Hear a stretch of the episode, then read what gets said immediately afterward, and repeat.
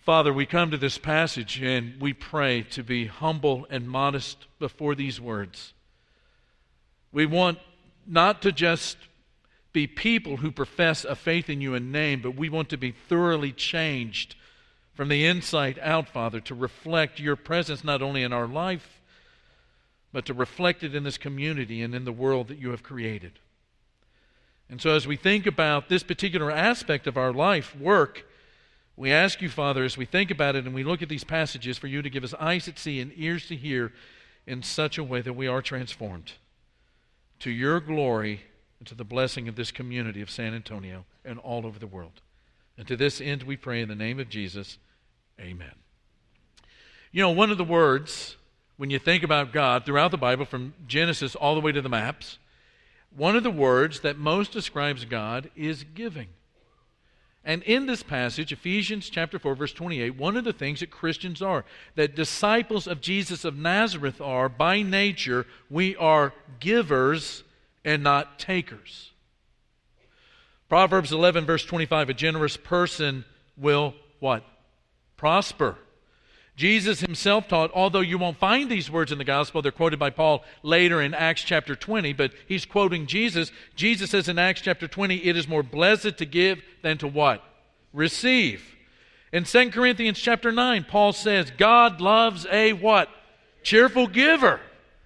In Ephesians 4, Paul connects all of this with what it is in our work, whether we go someplace and, and it, it gets a paycheck and we're serving some community need out there in the city or we're working inside of our house, there is a way to do it in such a way that we're blessing people and giving to people. And disciples are to have a very distinctive presence wherever they go to do their work. Now, with that being said, let's step out of work just for a minute I want to talk about this, uh, this phenomenon that we hear a lot about in our culture, especially in Western culture. It's the idea of storylines and narratives. Uh, Tim Keller, in a book that he's written called Every Good Endeavor, makes an interesting point about these, these narratives or these storylines. One of the things that he says, to help us to make sense of what all of this conversation is about, he says this A narrative is a storyline that helps humans make sense of the world the, the, the old myths, the old Aesop's fables, and those kinds of things. That's basically what he's talking about, or the, the culture is talking about, but only in a more uh, a contemporary fashion. Uh, Keller uses to kind of explain how this works. He, he talks about the events that surrounded uh, 9 11, uh, September 11th, 2001. He says there were a lot of narratives that people were clinging to to help make sense of what had happened in New York City. He said one narrative, and this is uh, from the spiritual or religious side, and it's not one that I think anybody here would uh, embrace, but it was one nonetheless that was associated with religious people. It was this is God's judgment on the sinfulness of our nation. Another one that was um, an, another narrative that was maybe a little bit more to the left, politically speaking. This is the result of America's imperial power in the world. Uh, another one, and this was more politically to the right, said this There are a lot of evil people in the world who are jealous of our freedoms and will strike out in a lot of hate, and they will infect us with their violence. Now, the point of these, these narratives, as he talks about them, is that how you thought about and how you reacted to the, event, the events of 9 11 depended in large part to which narrative you subscribed to. Now, the question we want to ask about all this narrative stuff is this What if your narrative is wrong? What if you have the wrong storyline uh, out of which to view and to make sense out of the events that are taking place not only in our country, but even closer to home in your own life and in your own workplace, in your own home, in your own relationships? If you get the story of the world wrong, then you get your place in it wrong.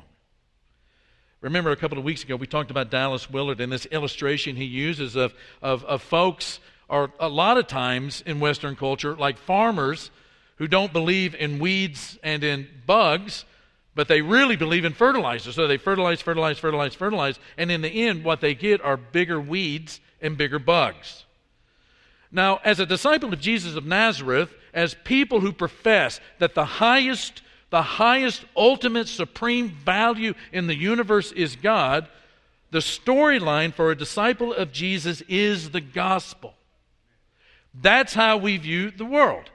And the storyline of the gospel can be broken down into three parts. I mean, we can make it as complex uh, uh, and, and, and tangle it up as much as we want, but we're going to break it down into three points. The first one is this God created a world that was very good. Part of our narrative, part of our storyline, which is the gospel for disciples, is that we believe that there's a God. In the beginning, God created the heavens and the earth. And in Genesis chapter 1, verse 31, God saw all that He had made, and it was, say it together, good. We believe that the world has a creator. We believe that He created it to be good. That the world now is not as it was that the world is thus, and thus have we made it, which leads to the second part, and that is not only did God create a world that was good, but the world became a fallen place.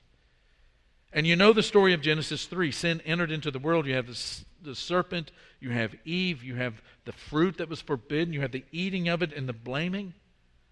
And kind of a summary statement of what's happening in Genesis 3. Paul says in Romans chapter 5 just as sin entered the world through one man and death through sin, and in this way, death came to all people because all what?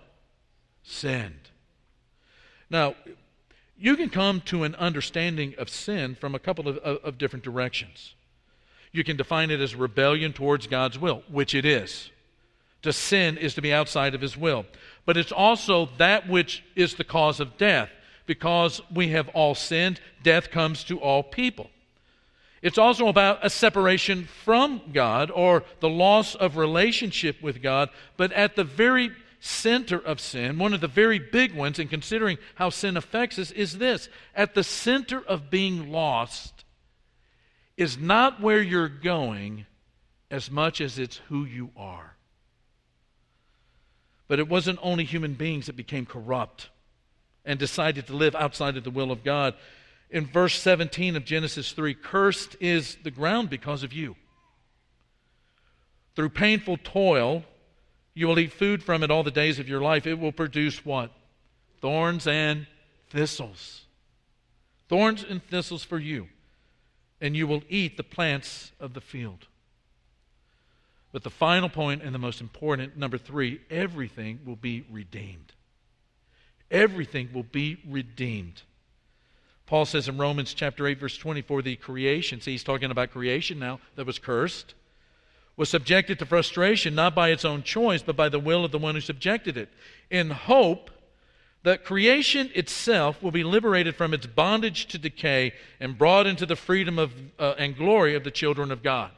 We know that the whole creation has been groaning as in the pains of childbirth right up to the present time.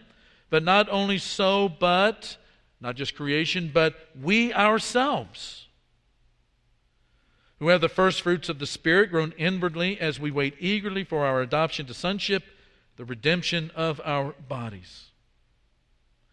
We know that God created the heavens and the earth. We also know that sin entered the world, but we also know that God did not kick us to the curb, nor did He kick creation to the curb, but He sent His only begotten Son for us to be redeemed and not just saved, but saved unto himself. And not only unto himself, but to become the people we were always intended to be. The gospel implants in our hearts the anticipation that reality as it is will change back one day into what it was always supposed to be. That as Isaiah thunders in Isaiah chapter 11, that the whole earth will be filled with the knowledge of the Lord as the waters cover the seas. So the question is this if we believe that the world was sinless and then became sinful and then it was redeemed, or that the world was good and then it became sinful and became bad and one day it will be perfect, how does that affect us as disciples of Jesus with that kind of, of narrative that we take into every nook and cranny of our life? How does that affect us specifically in our places of work? A bunch. I'll give you three. The first is the gospel keeps work from harming you with idolatry. The gospel keeps work from harming you with idolatry. Now, we talk all the time, don't we? This idol talk and work. It's talked a lot uh, among uh, uh, Christians how power and control, money, uh, acclaim, achievement, that can become the place that we, we put all of our, our eggs. That's the basket that we put all of our eggs into. But the funny thing is, is that at some point you get to a point where you realize that that's not the whole shooting match. Uh, Elizabeth Murdoch, the brother of, or excuse me, the sister of James Murdoch, you know, in seeing some of the ways that money has kind of corrupted their family and the, the poor uses of it, she says, profit without purpose is a recipe for what? Disaster. But work can become an idol for those who wield no power, right? It can become an idol for those who don't have any control, they don't have any power, or they don't make a lot of money. Work can become an idol. Trivia question Where is the first mention of sweat in the Bible? Genesis 3, right? Right in the middle of, of, that oracle, in the middle of Genesis chapter, chapter 3. Genesis 3, after the fall, sin has entered into the world. By the sweat of your brow are you going to bring forth your food. That sweat is a reminder to be careful that we do not come to trust what we can do with these two hands more so than trusting God. In Psalm 24, David says, The earth is the Lord's and everything in it. That's what we believe as disciples. And all who live in it. For he founded it on the seas and established it on the waters. Who may ascend the mountain of the Lord? Who may stand in his holy place? The one who has clean hands and a pure heart, who do, does not trust in and what? Say it louder. Idol. You know, I was born a guy that likes trucks. I'm a Ford man. Not just a truck guy, but a Ford man. Always have been, always will be. And you know what happens. And it's not just if you're a truck guy, you may be a car guy or whatever. But you buy that vehicle, you buy the truck, you make some payments, and in the end, you pay it off, and the state gives you a title. And that title means the first time you open it up, you know what it means? It means no more payments. And that is a glorious thing. But you know what else it means? It means that truck belongs to you. You have the title to that truck. And having the title to that truck means that no one can lay claim to have power over that truck, just you. Nobody can commandeer that truck for their own purposes, whether they're good or bad. The title says that you own the truck or I own the truck, and having the title means that that truck belongs to you. Do you know what God wants? The title to your heart. He wants to have the title to your heart. And you know how this goes sometimes, right?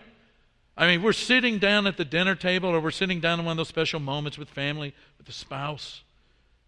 And we say things like, you know, family's numero uno with me. Or my marriage is, is number one. Or the most important thing to me is, you, you know, uh, uh, my, my faith.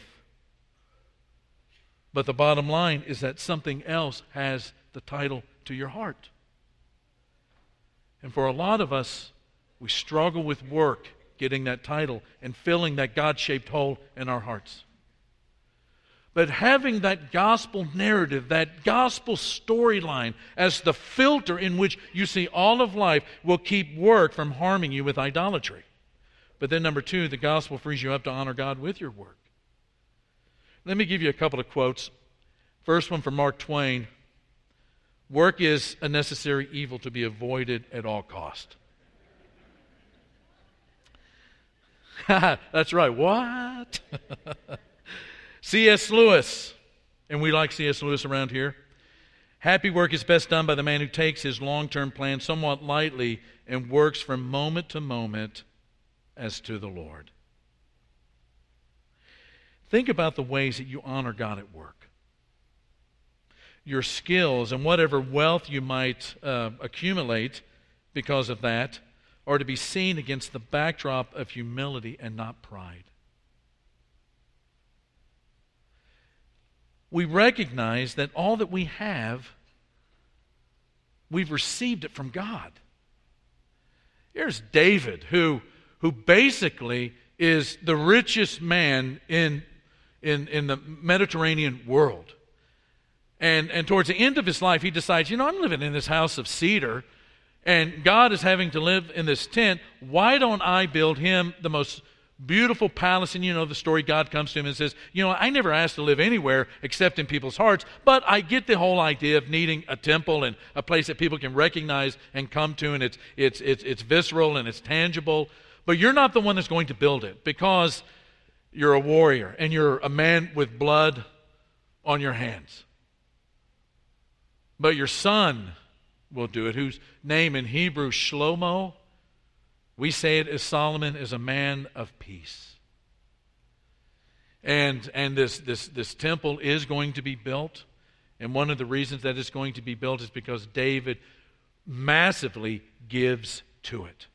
He gives all of the gold, all of the silver. He gives all of these jewels. And he basically, he basically says, I am lowering my standard of living in order for God to be praised and God to be recognized. I want all of this wealth and all of these goods that I have been blessed with not to make me somebody, but to make God seen. I want my wealth to be a pathway for people for in, in inside of their hearts God can become beloved.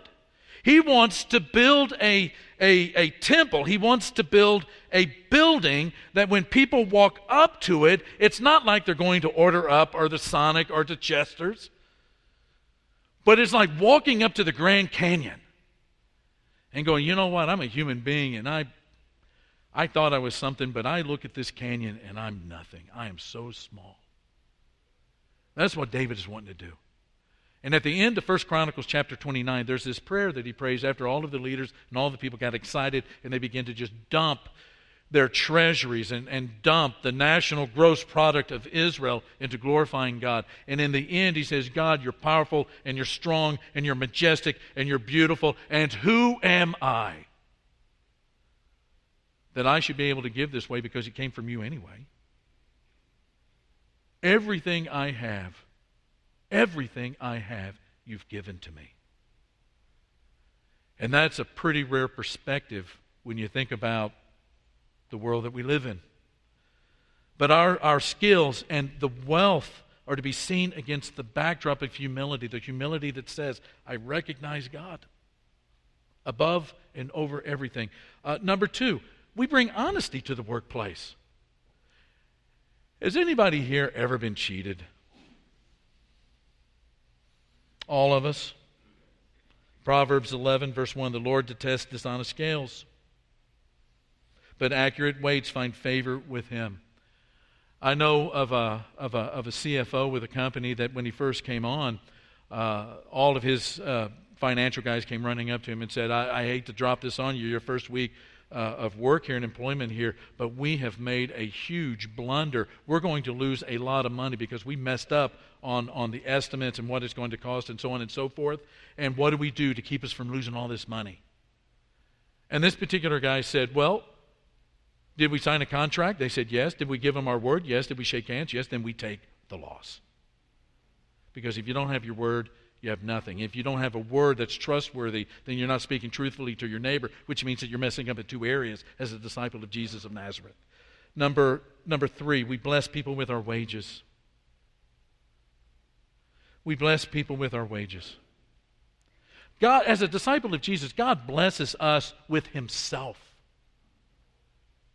And the wages are a way that reflect that blessing of God to us in the way that we bless other people with it. Uh, a fourth one is we help other people to grow and succeed in their work. We mentor people, we help bring the best out of them. We, we change the work environment by the, by the very persona that we bring into the workplace. And then finally, we do good work we work as unto the Lord. In Genesis chapter 1 and 2, what is God doing? He's working. And everything that God works and creates, what does He say? It is good.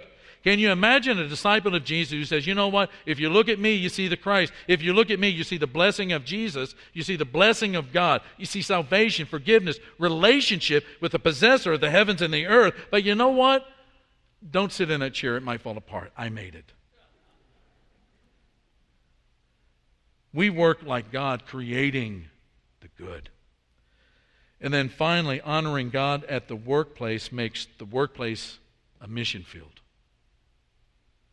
If you're taking God in your heart to your workplace and you're honoring God with your work, then the workplace becomes a mission field. In John 17, my prayer is not that you take them out of the world, but that you protect them from the evil one. They are not sent, they are not of the world, even as I'm not of it. Sanctify them by the word. Your word is truth. As you sent me into the world, I have sent them into the world. Your workplace is a mission field. It's not a place for you to, to put uh, all of your Christian faith, the, the details of your doctrine, into a private domain that nobody can see. It's about representing the Messiah as his ambassador wherever you may go in the world, including the workplace. I've told you the story before that Landon Saunders tells about uh, a sister in Christ in Arizona some years ago. She was up for a promotion at work, and she was well qualified for it. And there was another woman in her office that was also up for it, not quite as qualified and they started the interviewing process. They were looking at resumes. They were interviewing and uh, talking with, with both of these ladies. And, you know, the, the sister in Christ was being very honest about her answers. Uh, the, the, the, the other woman what was not. And not only that, she threw the, our sister in Christ under the bus a couple of times with her work, you know, things she was saying that were not true. And what made it even worse than that is that our sister in Christ knew that this other woman was talking about her this way, and that she probably was not going to get the job. And she didn't. And she didn't. And the uh, job uh, filling was announced, and our sister in Christ did not receive the, the position. But instead of, of raising havoc about it wasn't fair, she went down to the, uh, the flower store and bought a bouquet of flowers and put it on the desk with a simple note that said, Congratulations, I'm here to help you where I can. You can call on me. And this other woman came into the office after having received the job, walked into her desk, saw the flowers in the note, picked them up, stormed over to our sister's desk, threw them down, and just, you know, vibrating with anger and rage and shame. And after a minute or so, she just started weeping. Our sister got up from her desk, walked over, put her arm around her, patted her, and said, It's going to be okay. It's going to be okay. And befriended her and invited her to her house and invited her to a meal and invited her to know her family. And now in that company, there are two sisters in Christ that are representing the King. Your workplace is about God because God created work. And we do it in ways where we love God and we love people and we change the world. Can you say amen to that? Brandon, who's done a, a, great job leading singing this morning, first time on a Sunday morning. We're really grateful for his work. Yeah, if you want to recognize him, thank you, Brandon. He's going to lead us in a song right now, and there might be some ways that we can minister to you maybe the workplace is a place that we need to join with you in prayer and, and pray about the kind of light, the kind of influence, the kind of encouragement, the kind of person, the representation of Christ that you bring to the workplace. Uh, it may be that right now you've made a decision more than anything else in the world, what you want to become is a disciple of Jesus. It, it is about being saved. It is about not going to hell, but it is about not being the person that you are right now, but becoming the person that God always intended and created for you to be. That is a person of love and of joy and peace and all of that stuff that Paul writes about in Galatians chapter 5. That's who you were intended to be, representing the King wherever you go. And we have some shepherds down here that will talk to you about how that gets done biblically and according to, to Scripture this very day. But for whatever reason we might minister to you this morning, our shepherds are going to be down here at the front. We want you to, to come forward during the singing of this song. Let's stand and let's praise God together.